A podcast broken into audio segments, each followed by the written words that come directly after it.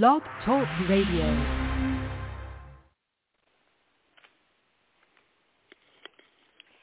Hello, welcome to Debra's Healing Kitchen once again. I am Debra Peek Haynes, and I am excited today to have a fabulous doctor with us. And Dr. Aaron Horn is not just a good doctor, he is a good man. And we had the uh, privilege of actually presenting together at a workshop uh, I guess it was within the last two years, and it was extremely well received. Dr. Horn gave great information. He is a cardiologist, and I think one of the best in this area of the country, if not one of the best in the country. And I am just so excited about what he's going to share about what he does and what we need to know so we can have a healthier cardiovascular system. Dr. Horn, thank you so much for taking the time out of your busy schedule to be with us today. Uh, my pleasure. Thank you so much for having me. Do you mind just giving us a quick summary of your background? Um, and then I have some questions I would like to ask you. My pleasure. So, um, again, my name is Aaron Horn Jr.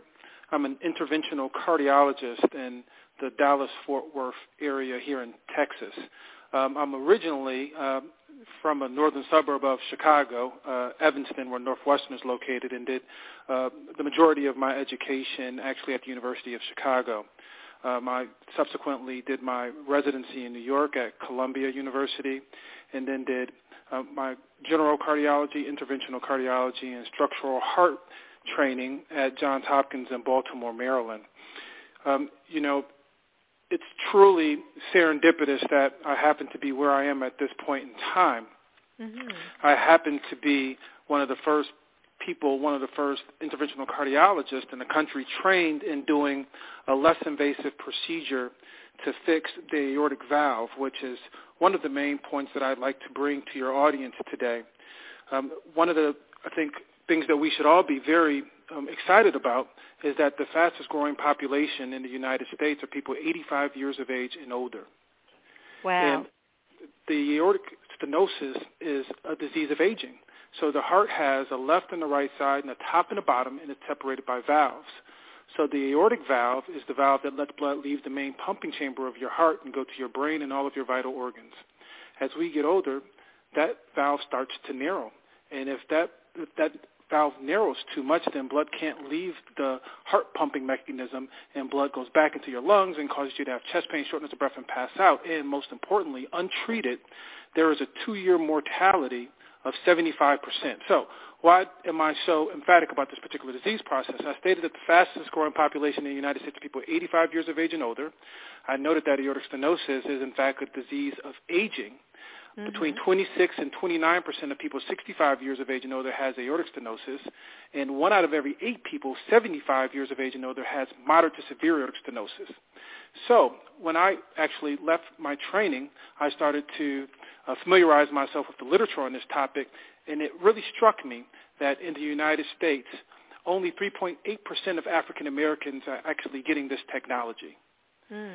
So mm it has been my mission to make sure that I do a better job of communicating this disease process to not only um, patients but also to providers and ensure um, health equity as it pertains to this particular disease state since it seems particularly important at this period of time where we have such an aging population. So again, thank you for providing a platform for me to uh, share what I think is this very important message and um, I just want to commend you for your continued work um, in health advocacy and um, you know look forward to this continued dialogue.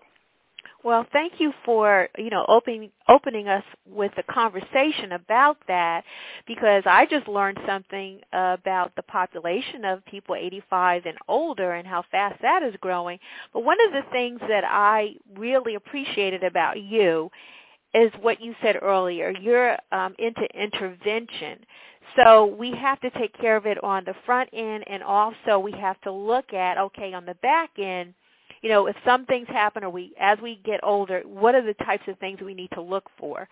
So in your intervention, could you kind of talk a little bit about that because we've had conversation and you shared with, you know, people here um, at our church during the workshop about the importance of exercise and eating and how that impacts the body, particularly as we age, we need to take better care of our temples. So can you talk a little bit more about the intervention? And then I want to shift the conversation to talk about what you think we need to be doing as we are aging. Absolutely. So um, you're right. I am an interventional cardiologist, which means that uh, when patients are in their most um, severe um, um, most critical cardiovascular state. When people are having a heart attack, I come in and um, hopefully in many instances put in balloons and stents in order to relieve any obstruction that's preventing blood to get to your heart muscle. However, outside of genetics, the majority of those presentations are self-inflicted. And, mm-hmm. you know, we obviously both come um, from a, a spiritual background, and I often use the phrase that um, Shirley Caesar used, which is the church should be in mourning because mm. there's so much more that we can do to prevent ourselves right. from being in these situations. We know that tobacco use is a killer. It not only increases one's chance of having a heart attack, but it also increases one's chance of having a stroke and decreased blood supply to your legs and ultimately could result in amputation. We know that diabetes is um, a deadly killer. It's uh, a cardiovascular risk equivalent. Uh, we know that uh, metabolic syndrome, which is really um, there are criteria from which you can get that definition or that description or that label. However, most importantly, refers to um, this is right down um, the, the advocacy that you do is one's waist circumference. Once you know that you actually, as a man, uh, have a waist circumference of greater than 40 centimeters, then you're at increased risk for um, diabetes and increased risk of cardiovascular events. So while I obviously am um, you know, grateful to have been trained so that I can treat our patients when they are in their most critical states. My main goal is to prevent them from getting to that space. So right. it's really important that we don't take uh, lightly, um, you know, the low-hanging fruit, which is the ABCs, making sure that you actually are have good blood pressure control, you have good glycemic control, meaning that you're keeping your blood sugar in line. If you are diabetic, um, you're paying attention to your cholesterol levels.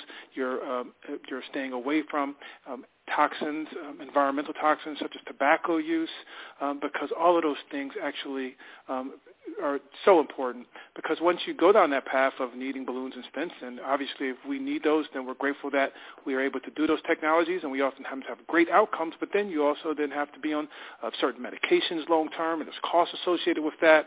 And so I spend the majority of my time trying to educate patients about um, the importance of uh, preventive um, cardiovascular care.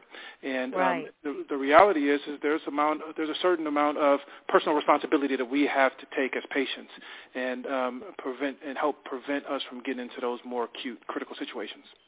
Right, right. And I, I'm so glad you said that because, you know, I, I always say to people, you're responsible for your health. You know, your doctor is supposed to be a partner in that, but it's your responsibility. You have to ask questions. It, you know, what do you do on a daily basis? How are you taking care of yourself? And one of the other things I I really do appreciate about you, you know, I I've seen you in action and I remember something that you said.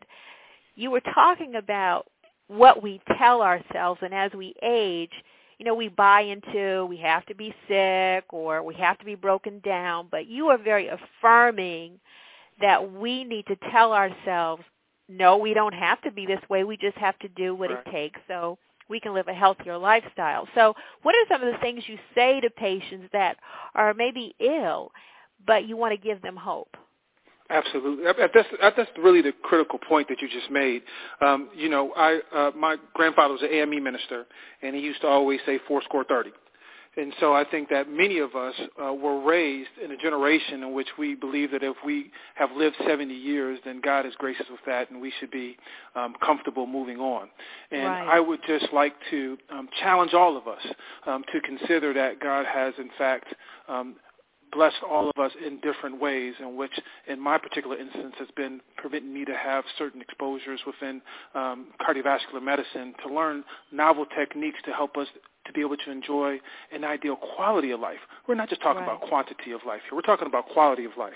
And so what I would urge us to do is when we actually are starting to slow down a little bit, don't just assume that it's because it's the end of the road, but you, the most important thing that you can do is to have an effective uh, two-way communication stream with your provider. And I challenge everybody, if you don't have that, then you need to ask somebody for a second opinion because right. You are, in fact, a consumer as a patient. And um, that day of just going and just doing whatever the doctor says, is behind us, right? It's important that we ask questions and that we are our own biggest advocates, right? There might be instances in which um, there aren't any other medications or any other treatments that uh, would be necessary to uh, prolong one's uh, quantity of life while preserving their quality of life. However, by golly, we deserve that information. Um, I think that we need to do a better job as a medical community, and we're getting there in terms of shared decision making, which is trusting um, the not only intelligence but the wherewithal um, of our patients to be able to make decisions that are best for them. And so, you know, when you're having leg pain, don't just assume that it's osteoarthritis. I get on my wife about this. You know, we got to stop being WebMD. You know, mm-hmm. people like me are in this position for a reason. Don't just assume that that um, you know discomfort in your chest was just heartburn, so you took some Tums and then presented five, seven days later and things are worse. It's important that we don't just assume that shortness of breath is just because you're getting overweight. It might be that heart valve. And so I do think that we need to do, especially in the black community, do a, better job of being proactive about asking questions and then asking as many questions as you can until you get the answer that's helping you wrap your head around um, the particular condition in which you're enduring. And so uh, we do have to obviously obviously take some self-responsibility and make sure that we're eating the right way. And what do I mean by that? And people know this. You should not put any table salt on your food once it's after it's been prepared. We know mm-hmm. that we need to stay away from polysaturated fats. We know that we need to exercise for 30 minutes, five to six days a week. Okay, these are all things that aren't only they're going to make you feel better and um, and obviously help us, I think, have uh, not only a longer life but a better life. Mm. Well, thank you. That that's very rich. Uh, that information is very very rich. And so, now, what has been your your um, recent um, conversation or experience with African American women? Because we know we tend to die of heart disease quicker than anyone else. So, have you seen an uptick in you know black women coming to you wanting help, wanting to make sure that they are heart healthy? So has there been any changes in that? Right. So, you know, I think that um, it's a great point that you bring up. And if I can just sort of frame this discussion, um, hopefully for your audience, um, women in general are the people that are least aggressively treated as it pertains to the management of their potential coronary artery disease, right? Mm. If somebody comes into the emergency room with chest pain and they are a white male they are automatically going to be treated most aggressively for a presumed myocardial infarction, heart attack, and presumably taken to the catheterization lab and treated with balloons and stents if possible. Okay? Mm-hmm. And then you might be interested to know that black men actually are least are most aggressively treated subsequent to them, and then women. Women's wow. symptoms are oftentimes um, thought to be something other than cardiac in origin.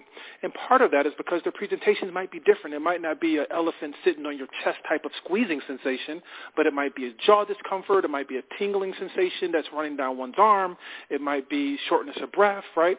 And so there's a learning curve, and there is afoot, um, I think, a big educational initiative in making sure that we are aware of the fact that women actually present differently. And so I really encourage, um, again, our um, end users, our patients, our consumers, of being advocates for themselves and saying, and you know your body. So, um, you know, it's important that when you go to the hospital and um, they do some blood work and they say, well, everything looks okay, um, don't just say, okay, well, I'm fine with that. I'll just go home. If you know in your mind and in your body that something's not right, You right. need to make sure that you speak up and advocate for yourself because there are different disease states other than just, and obviously, as you can imagine, cardiovascular disease is a, a big, broad umbrella. And so it's not just heart attacks and having decreased blood supply to your heart muscle, but there's other disease states where um, sometimes the smaller vessels that might not need balloons and stents aren't getting adequate um, oxygenation, and there's other ways in which we can treat those things. So um, it's really important, and especially in all communities, but in the black community in particular, where you know women really still continue to be the matriarch and are involved in the multi-generational rearing of our families. And so, um, you know, they always say when you get on an airplane, if something goes wrong, you put the oxygen mask over your face first before you put it on your child. So right. it's important that women, uh, in particular, um, in the African American community, take time um, to tend to their own health first and foremost, so that they can continue to be the matriarchs that we count on them to be. Right, right. I I so agree with that. You know, I had a um in a previous interview uh, with a, a vegan uh, nutritionist chef, we talked a lot about hydration. And so I'm curious, do you find that you have a, a harder time convincing, you know, black people that you know, we need to drink water or is there any type of differences in the patients that you see? Because I'm always, and, and I have to look at myself and say, okay, you know, how much have I had today? I need to make sure I wake up in the morning and I drink, you know, eight ounces of water to start my day. But, you know, do you have to convince us uh, more than others we need to drink water? And so many of us are de- dehydrated.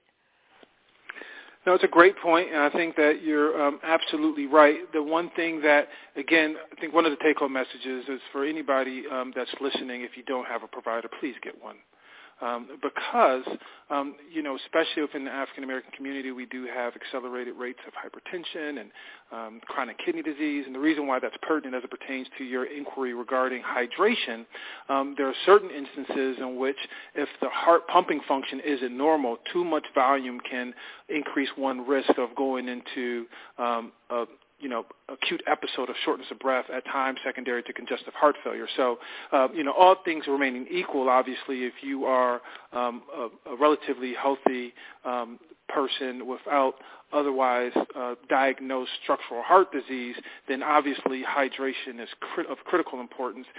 Um, but however, it is important that you're aware of what other diagnoses that you have, uh, because in those instances, um, fluid balance is very important. It's important that um, that type of regimen is tailored with your respective provider. Mhm. Well, that's good. That's good. Well, going back to your initial introduction um, explaining the types of procedures that are available to people um, that are over 85 or as we age, those of us that might, you know, have um, cardiac issues and our cardiovascular system maybe is not as healthy. What type of questions uh, should we ask moving forward when we find ourselves in those positions as far as the type of treatment that's available to us. Because i think sometimes we don't even know the questions to ask when we know that we are having you know issues with our cardiovascular system. Right. And so th- this is such a you know layered there's the, the response to this is really multifactorial and it's complicated but thankfully we have people such as you who are helping us try to find answers and solutions. Um, the point that I was trying to make earlier about the aortic valve disease pathology was that in this older obviously in some instances more frail patient population uh, the procedure that I do is less invasive. So historically the only way you could fix that aortic valve was by opening up the chest. Uh, however now in certain instances we can do it through an IV in the artery in the groin and that's the reason why um, those procedures are particularly um, beneficial in older patient populations. Um, and so the reason why I say it's a very complicated question is because depending on where you get your care, those procedures might not be offered. And that was the Mm. reason that brought me to Dallas, Texas, because I came to a hospital system um, that had a very diverse patient population that it treated. However, um, they did not offer that particular technology to its patients. Wow. And so it's very important that in terms of the symptoms as you get older, chest pain, shortness of breath, lightheadedness, dizziness, those are all symptoms of aortic stenosis. Um, some of those obviously have overlap with um, symptoms as it pertains to heart disease and myocardial infarction as well. And so I think that the question that I would ask your audience uh, your, to entertain um, is that uh, whether or not there are less invasive methods to treat um, my particular cardiac condition, um, and um, are there procedures that potentially are offered at other facilities if they aren't offered at yours, right? Because mm. as you can imagine, and I don't think that it's the provider doing anything wrong, if they're great at what they do and that's the only thing that they do in that environment, they offer you that. However, again, as a consumer, you deserve to not have to be a victim of information asymmetry. So that's my goal, to make sure that patients can have access to all of the information so that they can uh, be an informed consumer and make informed decisions. Wow, that is awesome. That that is really really great. I mean, you've given us such a wealth of knowledge, and uh, I really appreciate that. You know, you came here because you saw a need, and you know, I I know you have already been a blessing to so many. Of I have, of course, referred you to people, and one of the things that I think that you possess, and you know, there's other very um, educated um, doctors that have great skills, but for me, there needs to be a really great bedside manner, a great spirit, because there is a connection. And I know, you know, as an African American woman, if I don't like you, it's going to be hard for me to listen to what you have to say. So I think it's important that we seek providers like you that have a really good way of connecting with the humanity in a person. There's a lot of times, you know, I've come across people that have, doctors, but they do not connect to their humanity in their patients, and so the patients don't get the kind of care that they really need and deserve. So thank you for your humanity and your connection to people. Thank you for you know what you've learned that you're bringing back to the community. I think that's just you know really really awesome. So I'm always praying that you remain healthy and you're able to, you know, move forward. And I've said this on many occasions to our black brothers, you know, once many of our black brothers get to a certain level of success in life, then they die. And then they're not here to mentor so many coming after them. So I think what you're doing is helping so many live well longer, and that's just really, really important for our community. So, is there and is there anything else you would like to share before we close this conversation? And then I would like for you to also give us information on how people can get in contact with you, you know, in your practice. Well, thank you for the kind words. Obviously, um, you know, have tremendous amount of respect for you and all of the hard work that you and obviously your husband continue to do in our community. Um, my main take-home points are um, please don't fall victim to being and playing WebMD. Um, take your health seriously. Okay, there is a certain amount of personal responsibility that we have to accept, and mm-hmm. I understand we're all very busy, uh, but you got to take time to take care of yourself first. So um, we can all eat better. Um, and for those that smoke tobacco, I guess you guys just must be very wealthy because my understanding is that they're very expensive. Uh, mm-hmm. Save that money and put it towards your right. kids' college fund. Um, right. But um, make sure that you are developing a good relationship with your provider. And if you don't have a good relationship with your provider, then find one that you do okay? And don't just assume that you slowing down is just a byproduct of aging. It might be something that's correctable. And um, you know, the reality is is that it's a blessing that we're an aging population. I mean, I'm biased obviously because, as you know, and you've been very uh, welcoming um, to the fact that I have a young family, and mm-hmm. you know, mm-hmm. having generations evolved in the rearing of our children, meaning having grandparents involved, and to the degree that's possible, great grandparents involved, that just enriches the life of our children. So we have mm. to do what we have to do as it pertains to our health to keep our families and our community intact. Um, I am in practice in um, Dallas and in the uh, mid cities. Um, have offices in um, Arlington and North Richland Hills. I work with the um, HCA Corporation. Um, I can be reached at 214 937 9198. Again, 214 937 9198. Um, really appreciate the platform and um, just want to encourage um, your listeners to be engaged and be encouraged because mm-hmm. um, I think the best is still in front of us. Well, thank you so much, Dr. Aaron Horn Jr., and I hope that I can grab a few more moments from you in the near future to come back and share with us again. But thanks so much for taking the time out of your schedule. I pray that your family continues to do well as you and your wife do so many great things together. And so thank you all who have listened to this awesome interview with Dr. Aaron Horn. And if you want more information about Debra's Healing Kitchen, please go to my Facebook page, Debra's Healing Kitchen, and I would love to hear from you. I would love to get your email address. So please go to www.debrapeekhaynes.com. Give me your information. We will have new and exciting things coming up in the near future, so I need to get in contact with you if you are interested in Debra's Healing Kitchen. Thanks again for listening, and look forward to our next session.